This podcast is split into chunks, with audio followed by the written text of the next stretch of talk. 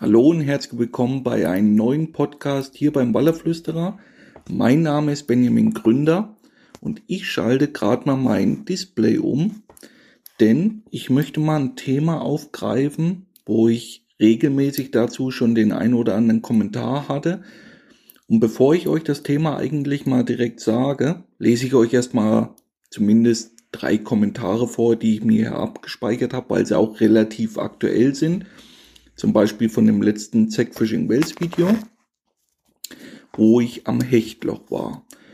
Und zwar gehen wir jetzt erstmal die Kommentare durch und dann wisst ihr schon, wohin die Richtung geht.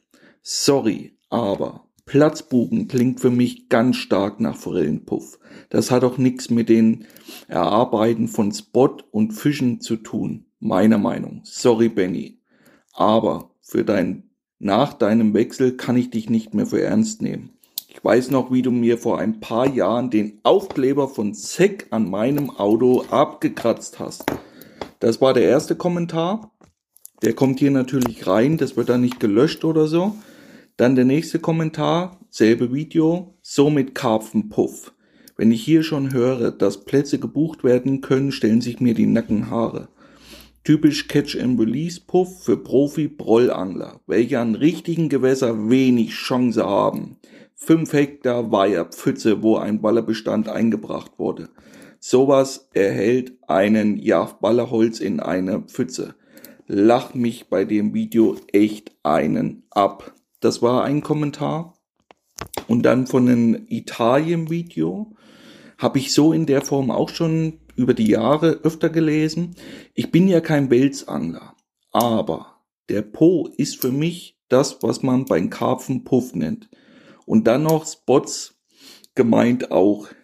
Wie kann das Spaß machen? Ich stehe auf die Jagd, ich möchte den Fisch fangen, den noch keiner gefangen hat. Ja, das sind alles Kommentare, meistens mit irgendwelchen Pseudonymnamen, die ja wie gesagt, in der, ja, so ein bisschen anonym dadurch das Internet geistern, wo man nicht richtig nachvollziehen kann, wer das ist. Und selbst wenn es so ist, sind das ja immer persönliche Sachen.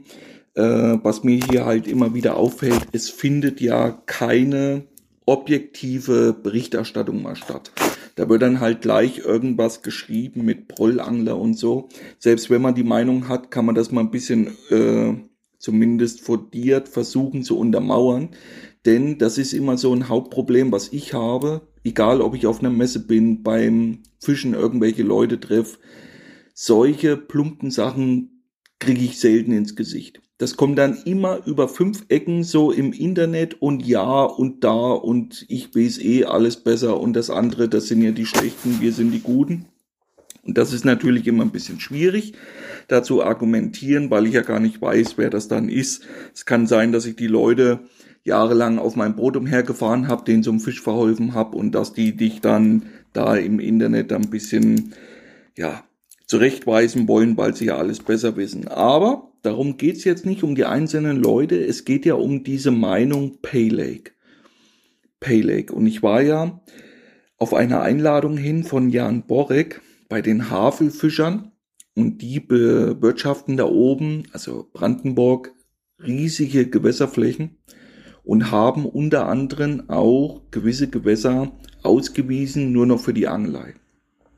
Die sind zwar alle untereinander verbunden, aber durch den Lauf der Zeit ist das eigentlich mehr wie so ein Sumpflandschaft geworden.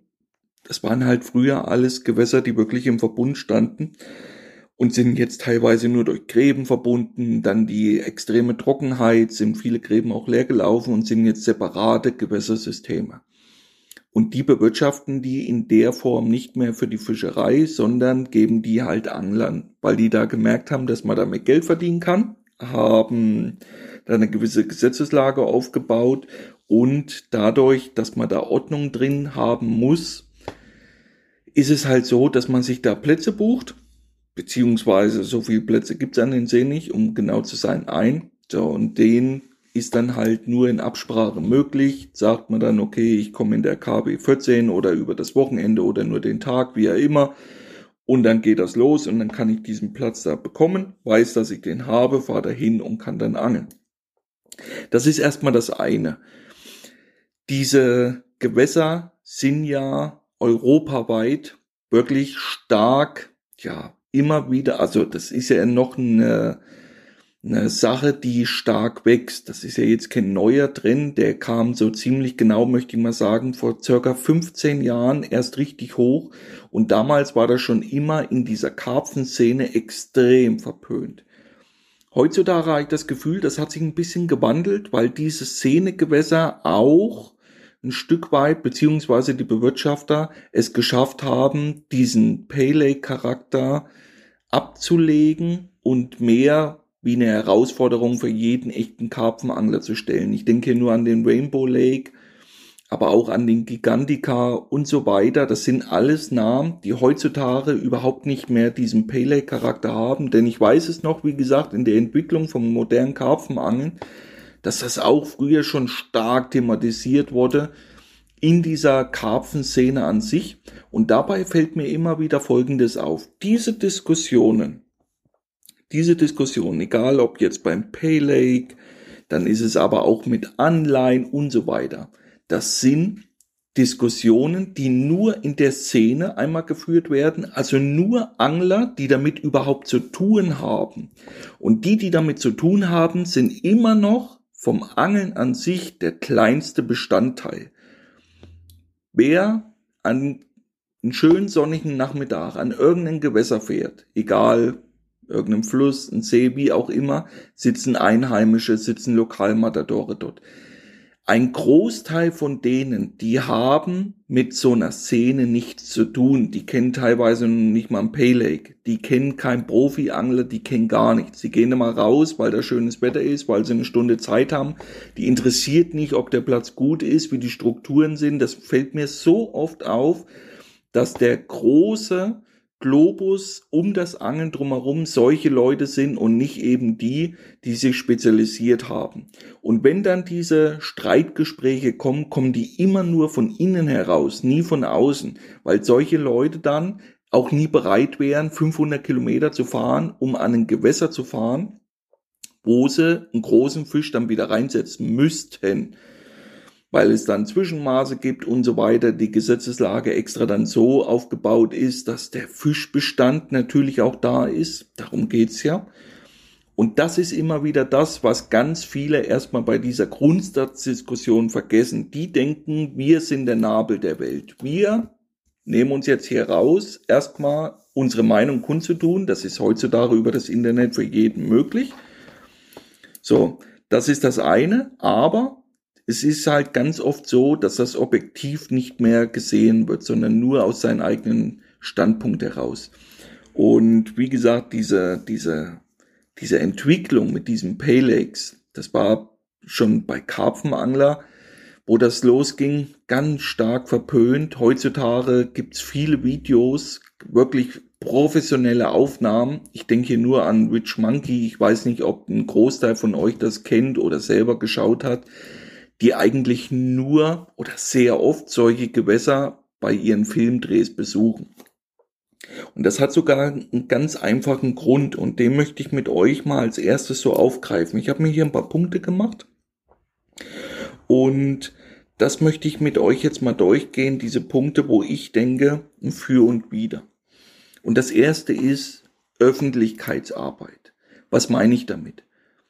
Egal was ich tue, und mache. Egal wer das von euch ist, ob ich das bin, andere Angler, wie auch immer, in dem Moment, wo ich irgendwo hingehe, filme, mach Bilder, mach darüber einen Artikel und teile dies mit einer Community. Werdet ihr feststellen für denjenigen, der das macht, dass ihr früher oder später da Hass entgegentretet. Das ist nun mal so. Und von wem kommt der? Der kommt dann von den Lokalmatadoren. Das sind die, die das Gewässer entweder bewirtschaften, ein Angelverein, wie auch immer. Und ihr glaubt es oder glaubt es nicht, aber da kann ich aus vielen Jahren Erfahrung sprechen. In dem Moment, wo ihr dahin geht, umfangt einen Fisch und publiziert diesen, egal auf welchem Weg auch immer, und andere Angler sehen das und dann geht das Lauffeuer los. Und spätestens dann kommen auch Angler, die mit diesen Szene gar nichts zu tun haben, auch mal auf den Dreh, gucken sich das an. Und spätestens dann ist es dieses Gewässerverbrennen, dieses verbrannten Boden so hinterlassen und so weiter. Denn hier ist es halt immer wieder so, dass es ganz viele zwar gibt, die, äh, was ich gerade vorhin so vorgelesen habe, man kann mich ja nicht mehr ernst nehmen nach meinem Wechsel, weil ich ja jetzt ein komplett anderer Typ bin, weil ich äh, Zack-Fishing-Produkte äh, fische. Das sind ja alles so Sachen, die, wie gesagt, eine persönliche Meinung da sind. Aber auf der anderen Seite, die Leute, die da schreiben, ziehen da trotzdem die Informationen aus den einzelnen Filmen, Artikeln, wie auch immer. Und diese Informationen gehen ja in der ersten Regel erstmal darum, wo angeln die? Welche Gewässer sind das? Und in dem Moment, wo ihr das an öffentlichen Gewässern macht, wird es früher oder später einen geben, der mit euch da auf Kriegfuß steht. Und da habe ich viele interessante Begebenheiten. Es wurden ganze Gesetzesänderungen vorgenommen. Und zwar ging das vor vielen, vielen Jahren mal los, wo ich hier in meiner Heimat mal an den See unterwegs war. Bootsnutzung war nicht verboten. Es war das Bootsangeln verboten. So stand das in den Papieren drin. Und das ist sehr lang her. Und damals habe ich halt das Boot genutzt, bin erstmal an Plätze gefahren, die mit dem Auto nicht zu erreichen waren und für alle anderen Anglern zu weit zum Laufen waren. Da kam man Spinnenangler vorbei, aber nie einer zum Karpfenfischen. Und dann kam es halt dazu, dass an einem schönen Sonntagmorgen ich in mein Zelt lag und auf einmal Petri Spotts Freund, Barbiere. Gut, Barbiere. So, in dem Moment kommt ein Biss bei meiner Route Jetzt bin ich in das Boot gestiegen, bin rausgefahren, habe diesen Fisch da gedrillt. Da ich schon wusste, dass das Probleme geben kann, habe ich den Fisch auch direkt da im Wasser losgemacht und bin wieder zurückgefahren. In dem Moment, Spottsfreund, das ist verboten. Und da ging das schon los. In dem Moment war natürlich erstmal die Diskussionsgrundlage, wo fängt Bootsangeln an, wo hört's auf. Bootsangeln habe ich in dem Moment für mich nicht gemacht. Jetzt wollte der mir das natürlich als Bootsangeln unterstellen. Ich habe natürlich im Endeffekt meine Routen rausgefahren, meine Montagen punktuell abgelegt und durch dieses Holz, Hindernisse im Wasser, dem Fisch vom Boot aus gedrillt. Ist das jetzt Bootsangeln, ja oder nein? Da habe ich für dieses Wochenende von denen dann eine Sondergenehmigung bekommen, obwohl ich nur noch eine Stunde angeln war. Eine Sondergenehmigung, aber das guckt er sich nicht länger an. Daraufhin wurde schon das Gesetz geändert, dass es nur noch Bootsnutzung geduldet war, aber die Routen nicht mehr ausgelegt werden dürfen, Drillen und so weiter stand dann schon explizit drin. Natürlich war das für die dann extrem schwer unter Kontrolle zu halten, wer dann nachts dann doch mal rausfährt und so weiter. So, und im Endeffekt war es dann halt so, dass die komplette Bootsnutzung eingestellt wurde. Und da waren die fertig. Das sind halt alles Sachen. Und spätestens dann kam richtig Stimmung auf, wo ich über das Gewässer eine Gewässerreportage gemacht habe. Und spätestens dann kamen ganz, ganz viele Unbekannte. Ich kannte die ja nicht, weil in dem Moment, wo ich dort angeln war und ich war dort viel unterwegs, habe ich nie einen getroffen, zumindest nie ein Gesicht mehrfach. Da saß mal ab und zu einer, meistens da, wo man mit einem Auto hingekommen ist. Aber in dem Moment, wo das öffentlich wurde, waren es auf einmal ganz viele Profis, denen das ihr Hausgewässer ist und die leben quasi dort. Die sind ja nur am Wasser und konstant draußen und die kennen da jeden Fisch und das, was du gefangen hast, ist ja gar nicht. Das fangen die am ersten Vormittag und so weiter und so fort. Da ist mir das damals schon aufgefallen, welches ja, Konfliktpotenzial allein dann so eine Berichterstattung hat. Und diese Berichterstattung fängt natürlich mit allen an, wenn ich irgendwo hinfahre als Angler und publiziere das. Natürlich gibt es mittlerweile ganze Apps, äh, wo die Gewässer dann bekannt gegeben werden und so weiter, die aber nach wie vor gerade wiederum bei Leuten, die das sehr professionell dann betreiben, so ein bisschen mit so einem zwingenden Auge da abgetan werden, weil die posten da drinnen nichts in solchen Apps. Das weiß ich, die wollen ihre Gewässer, gerade ihre Gewässerstücken dann von irgendwelchen Flüssen auch ein Stück weit versuchen geheim zu halten. Aber in dem Moment, wo ich regelmäßig draußen bin, Fische fange und in diesem Zwiespalt dann auch stehe mit der Publikation nach außen hin, wird früher oder später der ein oder andere kommen, der dann auch versucht, dort einen großen Fisch zu fangen.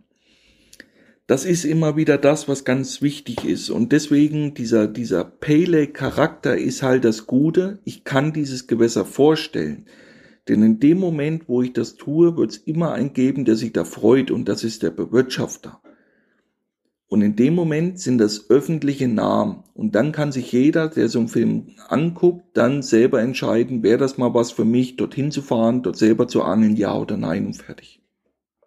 Das ist schon mal das Erste. Wenn ich jetzt zum Beispiel an irgendeinen, nehmen wir mal einen Main an, irgendeinen Abschnitt da fahre und fange da einen schönen Fisch, heb den hoch und auf einmal sage ich nichts dazu, bin irgendwo an einem Fluss, auf einmal geht das los. Ja, wo warst du? Uns kannst du sagen und so weiter und so fort. Da muss ich nur nicht mal immer einen großen Fisch gefangen haben. Es geht dann nur darum, dass die Leute die Infos wollen, wo kriege ich Angelkarte, wo komme ich ans Wasser, wo ist dies, wo ist das.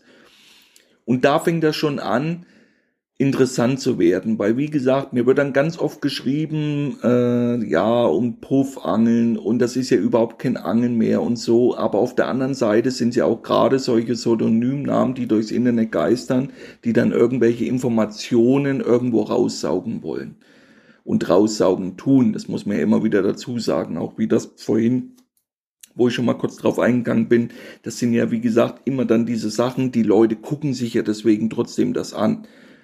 Also das muss man ja immer wieder äh, ganz klar sich vor Augen halten, dass das ja nicht so ist, dass das nicht sichtbar ist für die. Also selbst für deine großen, größten Kritiker, gerade die, die gucken sich das an und die versuchen ein Stück weit Informationen, das, was für sie wichtig ist, rauszusuchen, aber auf der anderen Seite sind sie dann auch gewählt, ihre Meinung da kundzutun für eine breite Masse. Ja, und da gehen wir mal, bei diesem Pele-Charakter ist es ja immer wieder das Hauptproblem, was wir zurzeit haben, oder es ist noch gar kein Problem, aber ich denke, das wird auch kommen, dass diese Wallerangler in der Form dort noch gar nicht abgeholt wurden. Denn die meisten Seen sind wirklich Karpfengewässer, muss man ganz klar so sagen, wo es primär um das Karpfenangeln geht. Aber ich habe mal vor vielen Jahren dazu einen Vortrag gehalten auf der Messe Cottbus. Das ist lange her da habe ich, das war eine reine Karpfenmesse, auch mal den ganz vorsichtigen, das denke ich schon seit vielen Jahren so. Und zwar ist ja Karpfenangeln in meinen Augen nur deshalb so erfolgreich, weil es halt Camping verbindet mit Angeln. Das ist in meinen Augen das, was ich wahrgenommen habe. Und ich kann euch auch die Geschichten dazu erzählen, wie ich zu solchen Aussagen gekommen bin, wo ich anfange oder ich sag mal Ende der 90er viel geangelt habe hier war es halt so, dass ich mir verschiedene Gewässer füttern konnte und bin dann am Samstagnachmittag dahin gefahren, ohne einmal Bauchschmerzen haben zu müssen, dass diese Plätze besetzt sind. Das ist heute an den meisten Gewässern unvorstellbar und vor allen Dingen an Bereichen, die du mit einem Auto anfahren konntest. Also nicht fernab und was weiß ich. Das war wie selbstverständlich. Und die Leute, die man dann da getroffen hat, das waren Malangler, die hatten eine Grundroute draußen, abends eventuell nochmal ein Hechtschwimmer, dann tagsüber auch mal gefiedert und so weiter, alles Mögliche. Fänge waren, so wie ich das teilweise mitkriegt habe, überschaubar und so weiter. Und auf einmal, in dem Moment, wo man dort einen großen Karpfen gefangen hat, oder einen Fisch, sag ich mal generell, der auch mal gekämpft hat, wo das Angeln auf der anderen Seite aber auch ein Stück weit erholsam ist, denn wenn die Ruten einmal liegen, liegen diese. Und das ist nun mal ähnlich zum Wallerangler der das stationäre Fischen macht, egal ob jetzt mit Pellet, mit Anbinden, mit U-Pose, vollkommen wurscht, die Grundstrukturen sind dann gleich. Und auf einmal läuft dann da eine Route ab und der Angler hat einen relativ guten Kampf. Das kennt ihr ja gar nicht. Ein Aalangler hat noch nie in seinem Leben einen Fisch gehabt. Oder ganz selten, der den mal meterweise Schnur von der Rolle zieht. Ganz selten da im Drill, einen ausgiebigen Drill gehabt. Und auf einmal ist das halt so ein Stück weit logisch, dass die Angler immer mehr umgeschwenkt sind. Und keine vier oder fünf Jahre später war es dann halt so, dass es ganze Karpfengruppen gab, die als erste Amtshandlung teilweise hatten, sich einen Wohnwagen zu kaufen. Das war als allererstes, weil die da mit dem Auto hingekommen sind und ein bisschen Luxus am Wasser ist ja nie verkehrt und da konnte man schön aus dem Auto heraus angeln. Und das ist natürlich auch so ein Stück weit, was wieder mittlerweile verkörpert wird, dieses Sven Life. Das ist immer wieder so ein, so ein Ding, was ich so beobachte, Social Media, die Karpfenangler stoßen das ein Stück weit an, aus dem Auto raus zu angeln und da auf einmal ein 50 Pfünder, den noch nie einer vorher gefangen hat, ist ja ganz klar, nur der Profi-Angler, der dann dahin fährt. Und da kann ich euch gleich sagen, glaubt daran nicht. Denn solche Fische fangt ihr nicht, indem ihr umherfahrt, haltet irgendwo an und werft auf gut Glück einen Boilie da rein und auf einmal hängt eine Stunde später, wie so oft suggeriert wird, so ein Fisch da dran. Das ist ganz viel Vorarbeit, vorab Informationen sammeln. Alles, was dazugehört.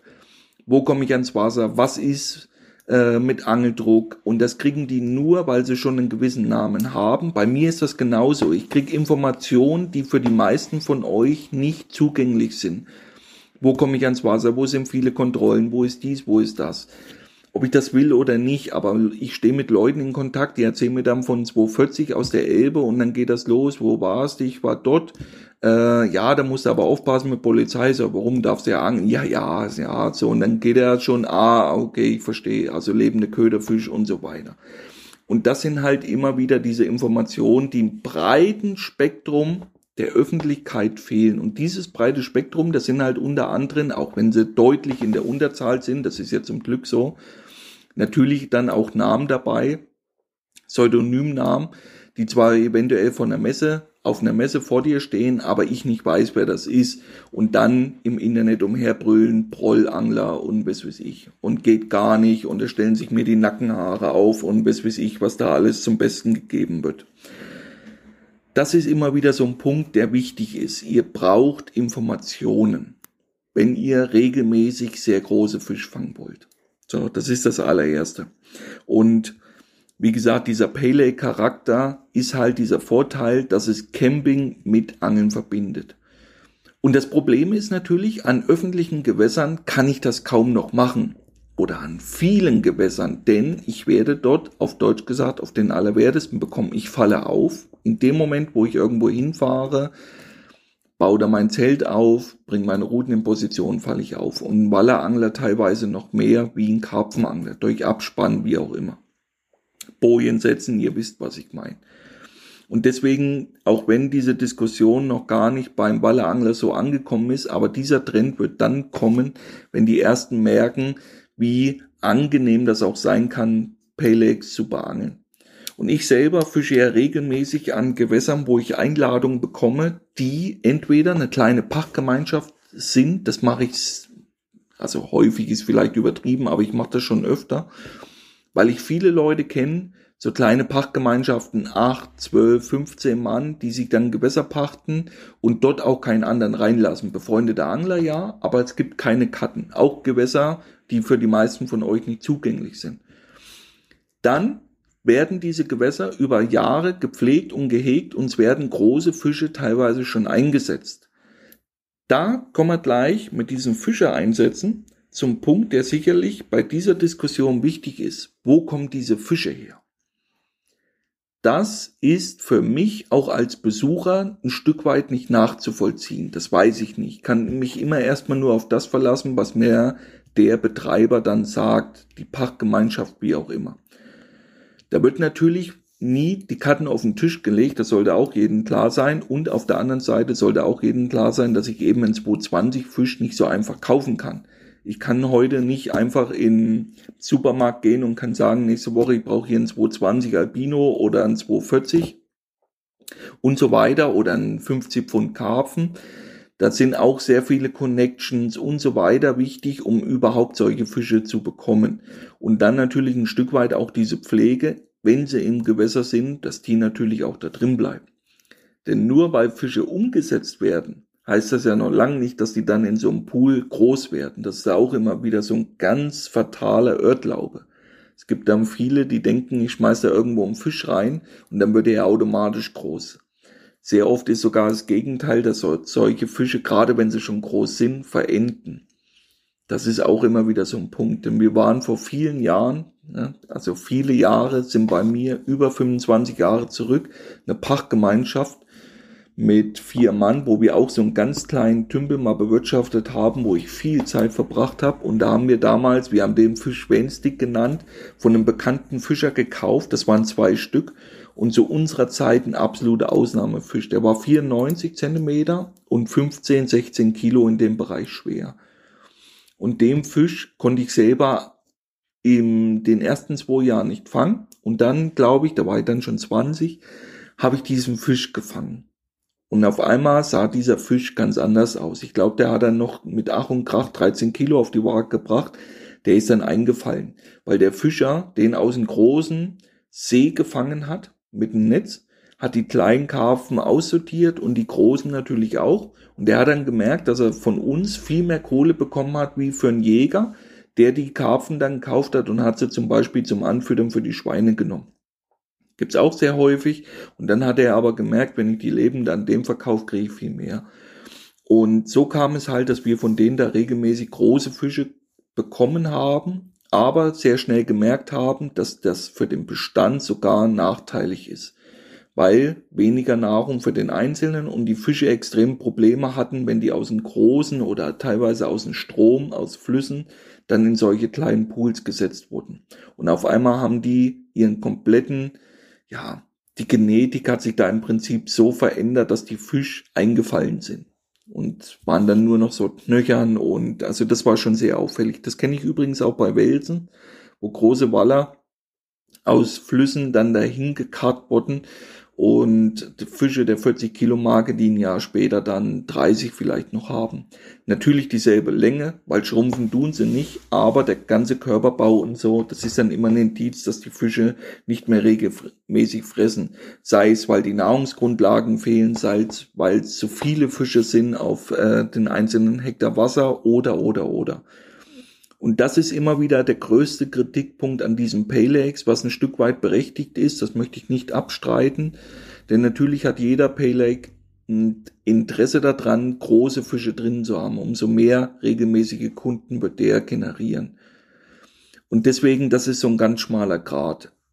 Viele Gewässer haben diesen Schritt geschafft und haben Gewässer dazu etabliert, was ich vorhin schon mal gesagt habe, mit diesen professionellen Film, Teams, die dann äh, Profi-Angler begleiten, sei es am Gigantica, die Corda Masterclass, werden viele von euch kennen. Oder eben halt auch mit Schmanky, die dann an Gewässern unterwegs sind, die wirklich mittlerweile auch in dieser Szene keinen verpönten Namen mehr sind, sondern wirklich eine Herausforderung für jeden echten Karpfenangler da, einen von den großen Fischen zu fangen.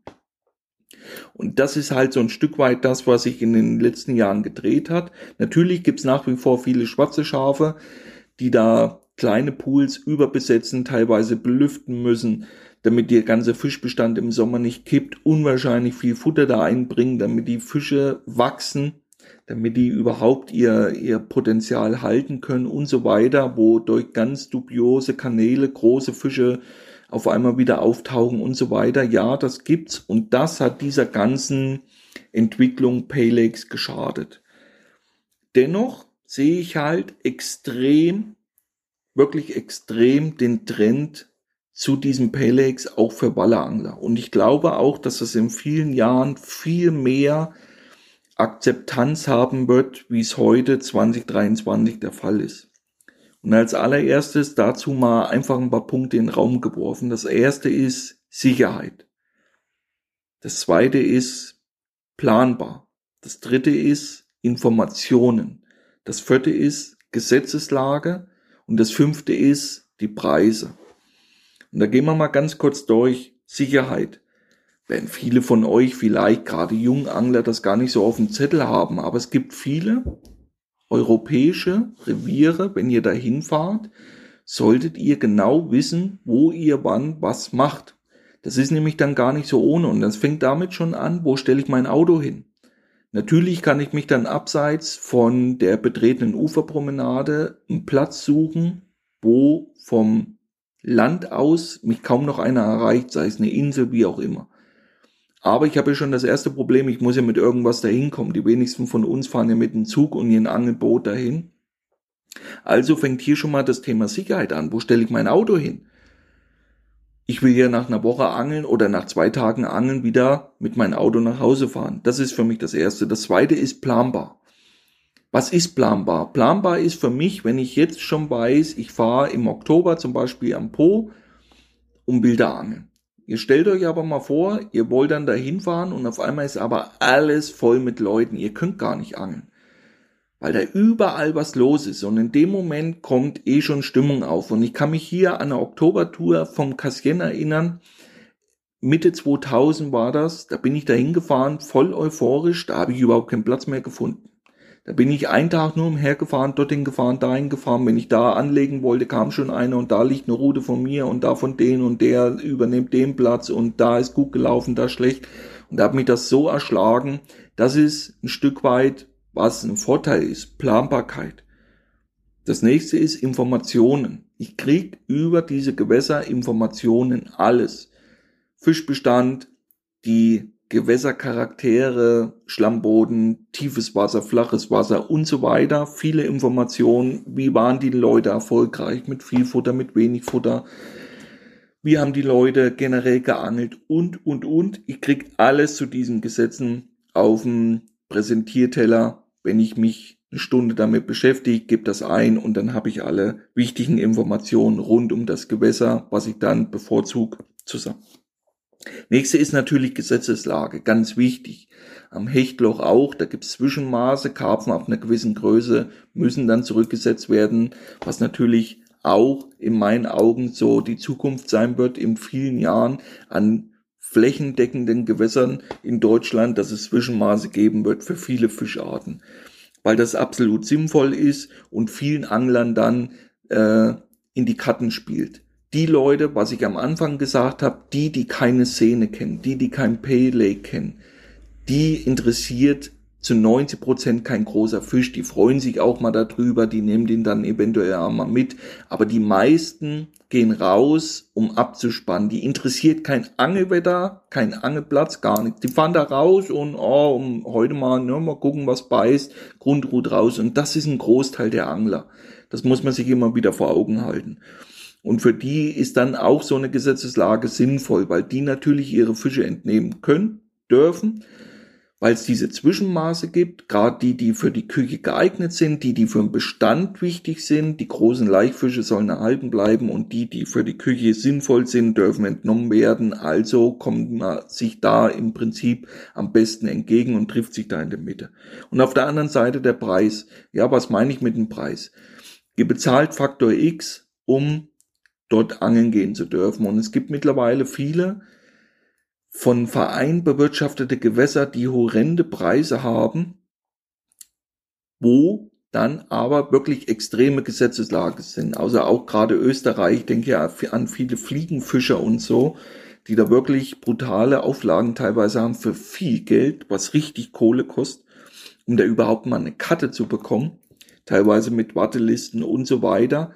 Und bei so einem Paylake weiß ich halt ganz genau, was das für Kosten auf, mich zukommen. Denn zum Beispiel beim Ballerangeln, weil es ja auch vorhin, da habe ich ja auch gelesen, für viele ist ja der Pro der größte Ballerpuff, den es gibt, ist aber so, dass es halt ganz viele Faktor X Kosten noch gibt. Und das fängt halt damit an, dass ich ein Camp mir buche, ein Boot buche. So, dann kann schon sein, dass Faktor X ist, was kostet ein Beiboot? Was kostet Sprit? Angelkarte, dies, das, das, das kommt ja alles da on top noch dazu. Und das sind halt alles so Sachen, ein Paylake weiß ich, die Woche kostet 200 Euro, wie auch immer, und das war's dann. Da bin ich fertig. Natürlich mein Futter, das ist klar. Und dann kommt für mich immer wieder ein Punkt dazu, was mir sehr häufig auffällt. Gerade so Angler, die viel selber schon gemacht haben die viel auch diesen Pioniergeist hatten und an Gewässer gefahren sind, wo wenig Informationen sind. Man wird früher oder später auch ein Stück weit ausgebrannt. Denn wenn ihr irgendwo hinfahrt und zwar ohne Information, ihr probiert das nur aus, setzt eure Routen daraus, ist es ganz, ganz, ganz selten so, dass ihr da auf einmal der große Abräumer seid. Ganz selten. Natürlich passiert das, aber spätestens wenn das passiert und einer erzählt dann, ist früher oder später da eh dann viel los und dann nimmt solche Attraktivität von solchen Perlen dann auch schnell wieder ab, weil dann der Tourismus dort einfällt. Und dann ist es halt ein Stück weit so, dass man ausgebrannt ist. Und ausgebrannt ist halt so, dass ich einen extremen Aufwand fahre, um einen Fisch zu fangen an öffentlichen Gewässern und fange diesen aber nicht, weil immer zu was anderes ist. Und immer zu was anderes, weil ich das selber so oft erlebt habe, ist halt, ich komme ans Gewässer an, dann die meisten Gewässer zumindest in Deutschland, egal wo du hinfährst, kommt früher oder später einer aus der Hecke gehüpft, ah, und hier ist Parken verboten, ah, der Weg, der darf nicht befahren werden, ah, da darfst du nicht sitzen, und da darfst du die, ah, und der hat abgespannt, und, und nee, da, und das darfst du nicht, und da ist doch schon Gebiet, und das, und das ist wirklich brutal, und irgendwann saugt dich das aus. Wenn du das jede Woche machst und es ist immer irgendwo was anderes. Teilweise habe ich das Gefühl, es warten Leute ihr ganzes Leben lang in irgendeiner Hecke, nur um zu warten, mir dann zu sagen, dass da Parkverbot ist. Äh, dass das die, ja, die größte Herausforderung im Leben ist, andere darauf hinzuweisen, dass man einen asphaltierten Weg nicht da langfahren darf. Das ist das, was ich meine. Und das saugt einen aus. Und für die Leute, die mir dann immer solche Kommentare schreiben, da muss ich immer herzhaft lachen, denn die meisten von denen werden das nie so gemacht haben und sind mit 20 nach Ungarn gefahren. Teilweise musste man damals noch Geld tauschen, teilweise hatte man keine Navigationsgeräte. Ganz einfach, die gab's noch nicht. Da ist man mit Kartenmaterial, mit einer handgeschriebenen Liste irgendwo hingefahren. Mag für den einen oder anderen total unglaubwürdig klingen, aber das ist noch gar nicht so lang her. 20, 25 Jahre, da war das nun mal so. Und das sind halt alles so Sachen, wo dann ein Stück weit dieses Pele-Charakter ein als Angler entgegenkommt. Ich habe dort meine Sicherheit. Viele Gewässer sind eingezäunt, das ist ein ganz anderes Gefühl. Ich weiß, hinter mir wird zugeschlossen, ich kann dort in Ruhe aufbauen und habe meine Ruhe. Bin dort auch ein Stück weit geschützt vor irgendwelchen Touris, es Tretbootfahrer, Badegäste, irgendwelche Spaziergänger mit einem Hund, wo ich noch aufpassen muss, dass der freilaufende äh, Terrier dann mich noch anspringt und da beißen will mit der Aussage, das hat er noch nie gemacht, der Pfiffi. Das sind alles so Sachen, die sind in solchen äh, Charakter von dem Pele komplett weg. Da wird zugeschlossen, fertig, da habe ich meine Ruhe. Das nächste ist natürlich, was man angedeutet hat, Planbarkeit. Ich kann heute sagen, ich komme, im Oktober, was ist da los? Und dann sagt er zu mir, pass auf, das sind noch zwei Teams da, du bist alleine, wie auch immer, fertig. Ich weiß, auf was ich mich einlasse. Nächste ist natürlich Information. Ich kann mir Informationen holen. Das ist ein Stück weit gut, ein Stück weit schlecht, denn so setzt man sich sehr oft aber auch die Daumenschrauben an, gerade mit großen Fischen und die Zeit war immer top und wenn du das machst und hin und her. Aber in der ersten Linie ist es wirklich gut, viele Informationen bekommen. Sehr tiefes Wasser und so weiter. Viel Kraut, viel Holz und dann kann man sich schon ein Stück weit von seinem Angel-Equipment darauf einstellen. Gesetzeslage hat man schon angesprochen und Preise wie gesagt auch. Und das im Gesamtpaket ist das, was ich glaube, wird in Zukunft noch wichtiger werden, wie es jetzt schon ist. Denn ein Großteil der Gewässer, nun mal diese öffentlichen, sind halt entweder so bewirtschaftet von kleinen Angelvereinen, die die Gewässer gar nicht so bewirtschaften können, dass da noch große Fische drin sind, weil die meisten Mitglieder dort ihre Angelkarte aufwiegen in gefangenem Fisch und da wird alles rausgeknüppelt, alles. Und spätestens dann macht das für mich überhaupt keinen Sinn mehr, dort Gas zu geben, weil ich eine Nadel im Heuhaufen jage auf mehreren hundert Hektar Wasserfläche und hier kommt gleich wieder das nächste Problem zum Tragen. In dem Moment, wo man in der Öffentlichkeit steht mag das für den einen oder anderen cool sein, wenn ich solche Experimente mache und bin an Gewässern und unterwegs ohne Information, suche mir da Plätze und so weiter. Aber meistens hat das nun mal einen Grund, warum es da wenig Information gibt. Und das ist halt, weil die Angler, die das dort professionell gemacht haben, nicht mehr dauerhaft dort sind. Und ich habe so viele verschiedene Gewässern befischt, teilweise bis zu den Grenzen nach Weißrussland, wo keine Informationen da waren. Und was ist das Ende vom Lied? Das dankt dir keiner. Teilweise wirst du dann noch ausgelacht. Ich habe dann schon Leute gehabt, oh, ich habe einen 230 gefangen. drei Stück über zwei Meter letzte Woche, sag ich wo. Ja, wir waren am Oberlauf vom Ebro. Ist natürlich Äpfel mit Birnen vergleichen. Aber auch das ist hier wichtig. Das sollte man immer nie außer Acht lassen. Egal was ich tue oder mache, es wird einen geben, der sich dann berechtigt fühlt, sein ja, seine Meinung uns kundzutun. Teilweise auf einer sehr plumpen und direkten Art. Das muss jeder für sich entscheiden. Wie gesagt, ich weiß nicht, wer da vor mir steht. Auch hier mit diesen Zack Fishing Wales aufgelebt. Da muss ich so herzhaft lachen, weil ich dann noch geschrieben habe. Wie gesagt, ich lösche ja keine Kommentare aus. Es ist wirklich äh, dann auf der untersten Schiene, dass das auch YouTube dann löscht. Aber solche Kommentare lassen wir dann natürlich auch stehen. Und äh, da geht's dann um eine Sache von zehn Jahren, sieben Jahren, wie auch immer. Und da muss man sich ja auch immer wieder dann hinterfragen, was ist in dieser Zeit dann alles passiert und wie hat sich dieser Mensch dann auch ein Stück weit verändert. Denn Fakt ist auf jeden Fall, die Leute, die es nach außen verkaufen, ändern sich alle.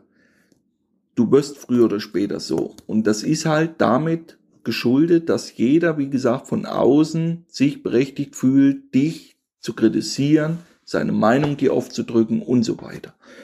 Und das ein Stück weit formt ein. Und das ist, wie gesagt, dieser Entdeckercharakter heutzutage ist schwieriger denn je. Denn in dem Moment, wo ich irgendwo hinfahre ohne große Information, ist es halt immer schwer, dann auch einen Film zu machen. Warum? Denn in dem Moment, wo ich ohne Information dahin fahre, film, fange eventuell einen Fisch und poste das, spätestens dann kriege ich, was wir am Eingang schon mal hatten, von irgendwelchen Lokalmatadoren, die sich dann auserkoren fühlen, ich mache denen das Gewässer kaputt.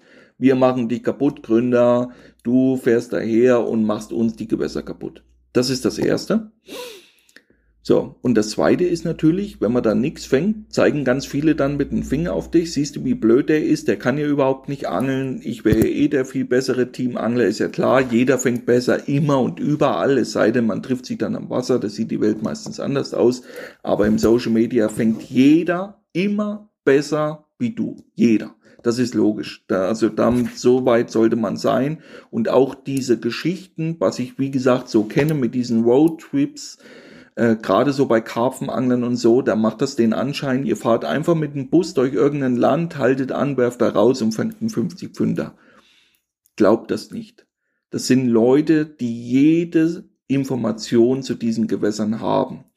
Das, was wichtig ist. Und das, was eben wichtig ist, ist über den Fischbestand, über die Fischgrößen, über das Drum und Dran teilweise zum Gewässer Heutzutage zum Beispiel brauche ich noch nicht mal eine große Informationslage, wie ich an Gewässer komme. Allein schon durch Google Maps ist auch so ein Punkt. Kann ich mir jeden Feldweg heutzutage angucken. Heute vor 20 Jahren hatten wir das nicht. Das war damals noch Suchen. Da gab es eben noch nicht diese Information oder einen Google-Übersetzer und so weiter. Was steht auf dem Schild? Hin und her. Und das alles in allen ist halt ein Punkt, wo ich glaube, dass das auch für Welsangler in den kommenden Jahren erst an Bedeutung gewinnen wird. Denn ich sehe das immer mehr, zum Beispiel in Italien. Da kommen Leute, es gibt eigentlich mittlerweile in meinen Augen nur noch zwei Arten von Leuten, die die Urlaub dort machen, weil die dort noch fischen dürfen. Und fischen dürfen ist halt, was ich vorhin auch schon mal gesagt hatte, dass eben, egal was du machst, nicht irgendwo einer aus der Ecke kommt und das ist verboten. Ah, und das ist, und das ist auch verboten und das, die fahren dahin, weil sie eben noch wissen, ich kann dort auf eine Sandbank fahren, kann da sechs Routen setzen, ich kann dort ein Lagerfeuer machen und kann dort angeln. Unabhängig erstmal davon, was ich dort fange. Aber ich habe doch meine Ruhe, ich kann da angeln. Deswegen ist der Po nach wie vor für viele noch ein sehr interessantes Gewässer. Auf der anderen Seite hat natürlich jeder die Chance, einen großen Fisch dort zu fangen. Aber für die Leute, die das Messer zwischen den Zähnen haben, um dahin zu fahren wegen sehr großen Fischen, die das dauerhaft machen, werden sicherlich über so einen Post dann, wie ich ihn auch am Eingang schon vorgelesen habe, dass der der Po so ein Karpfenpuff ist, im Prinzip nur für Waller, herzhaft lachen können. Weil die meisten, die da regelmäßig angeln, werden es eben wissen, wie schwer es dort sein kann, überhaupt einen Fisch zu fangen, überhaupt einen Biss zu bekommen. Und da lese ich halt immer raus, dass das sehr oft diese Erfahrungswerte fehlen. Die fehlen da einfach. Klar, das brauche ich denjenigen nicht zu schreiben, weil da kommt dann gleich, äh, dass ich ja noch blöder bin und hin und her und er weiß ja eh, wie der Hase läuft. Und das ist halt auch immer so ein Punkt. Die Leute, die dann regelmäßig dahin fahren, Geld bezahlen, Urlaub investieren und so weiter, sind natürlich dann ein Stück weit enttäuscht und suchen immer wieder und weiter nach dem Gewässertipp, wo man eben auf Deutsch gesagt seine Ruhe hat, wo der Angeldruck nicht da ist, aber wo ich relativ einfach auch meine Fische noch fangen kann. Und diese Gewässer werden halt, umso mehr Leute das machen, immer rarer. Immer schwieriger wird das. In vielen Gewässersystemen ist halt das, der Deckmantel der Gesetzeslage, was unser Problem ist, sei es das Nachtangelverbot in Frankreich, sei es äh, der lebende Köderfisch in Deutschland und so weiter, was uns sehr oft da heftig beschneidet. Und dann, früher oder später, umso mehr Leute das machen, umso mehr wird es dann auch Seen geben, die dann stark frequentiert sind, wenn sich das rumspricht. Da sind gute Fische drin. Man kann da in Ruhe angeln, man kann da sein Auto hinstellen, es geht einem keiner auf den Sack. Du bezahlst da dein Opulus und nach, wenn, selbst wenn du dann einen großen Fisch gefangen hast, darfst du den ohne schlechtes Gewissen auch wieder zurücksetzen. Und die Entwicklung, glaube ich, fängt jetzt langsam an. Und dann steht auf der anderen Seite, wenn das langsam anfängt, natürlich der moralische Aspekt. Wir werden diese Stufen dann durchleben, dass kleinste Pfützen vollgestopft sind mit großen Welsen, wo auf einmal die dann herkommen, spielt dann indirekt keine große Rolle. Erst umso mehr Leute das machen, dann wird das wieder so ein bisschen an den Pranger gestellt, aber auch dann wird sich da wieder eine gewisse Richtung einstellen müssen und einstellen werden. Das denke ich, werden wir auf jeden Fall sehen. Und somit sind wir hier durch eine große, ja, durch ein großes Minenfeld gelaufen, denn anders wie YouTube ist ja bei dem Podcast-Format ist eben halt auch so, dass die Leute indirekt unter diesem Podcast nicht kommentieren können. Und bei Instagram oder so schreiben die mir natürlich nicht persönlich, das weiß ich. Ne? Das, oder auf einer Messe, dass dann einer zu dir kommt. Von daher kann ich mich ja entspannt zurücklehnen, kann sagen, hier kann ich mich mal richtig aus dem Fenster lehnen, aber das werde ich definitiv auch versuchen, in YouTube-Filmen öfter mit einfließen zu lassen, weil das mir ja eben wieder wichtig ist. Und gerade auch, wenn mir dann einer schreibt, er kann mich gar nicht für voll nehmen, dann frage ich mich halt immer, ob er die anderen Videos, die ich gemacht habe, auf meinem Kanal über Fragerunden, Formate und so weiter, sich dann angeschaut hat oder Interview, warum bin ich zu einer Firma und so weiter. Weil viele gewisse Punkte dort wirklich aufgezeigt werden, eben das, was sehr oft bei anderen Profi-Anglern nicht gezeigt wird, mit einem ganz bestimmten Grund. Und den muss ja jeder für sich selber wissen. Ich habe gesagt, ich kommuniziere das dann nach außen und ich weiß, dass ich dafür einstecken muss. Das gehört nun mal dazu. Aber wie gesagt, dafür habe ich ja auch einen breiten Rücken. Wenn ihr dazu eine Meinung habt, immer wieder mein Appell, schreibt mir gerne dazu. Ich habe sehr viele coole Nachrichten wieder bekommen auf Instagram zum dem Thema KitCare, dass das viele Leute wirklich auf Deutsch gesagt gefeiert haben, auch mit den Anleihen, das wirklich mal kritisch zu hinterfragen und, und, und. Wie gesagt, es ist ja, es gibt nie die eine Wahrheit, sondern ganz viele verschiedene Aspekte, wo ja jeder ein Stück weit für sich herausfinden muss, was seins ist. Aber für die Leute, die wirklich viel unterwegs sind, die dann noch in einem geregelten Arbeitsleben stehen, mit einer Familie im Hintergrund, mit Kindern, mit allem drum und dran, die haben gar nicht die Zeit, ein Auto vollzuladen und durch Polen zu reisen, durch Kroatien, irgendwo anzuhalten, ein Schlauchboot raus und dort gucken, was passiert.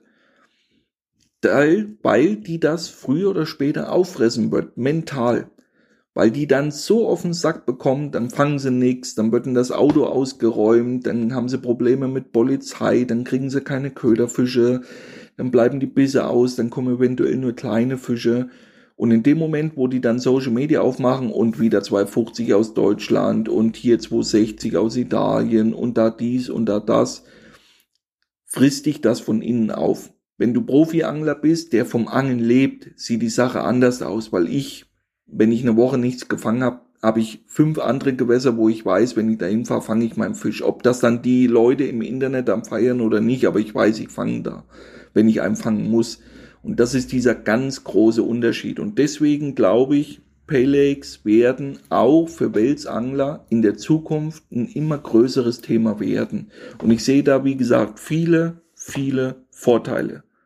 Von dem Thema Sicherheit angefangen, von dem Thema Planungssicherung, von dem Thema Information, von dem Thema Gesetzeslage, Preise und so weiter. Ich hoffe, ich konnte hier meine Eindrücke beziehungsweise meine Erfahrung für euch so transparent wiedergeben, dass ihr was davon habt. Wie gesagt, für all diejenigen, die da eine Meinung dazu haben, schreibt mich gerne an. Am besten immer direkt über Instagram. Auch kritisch dazu, überhaupt kein Problem. Dafür bin ich da, um mir selber das auch anzunehmen oder Themenvorschläge für eine kommende Ausgabe hier beim Wallerflüsterer. Ich freue mich, dass ihr regelmäßig reinhört und wir hören uns dann beim nächsten Podcast. Alles Gute, euer Benny. Ciao.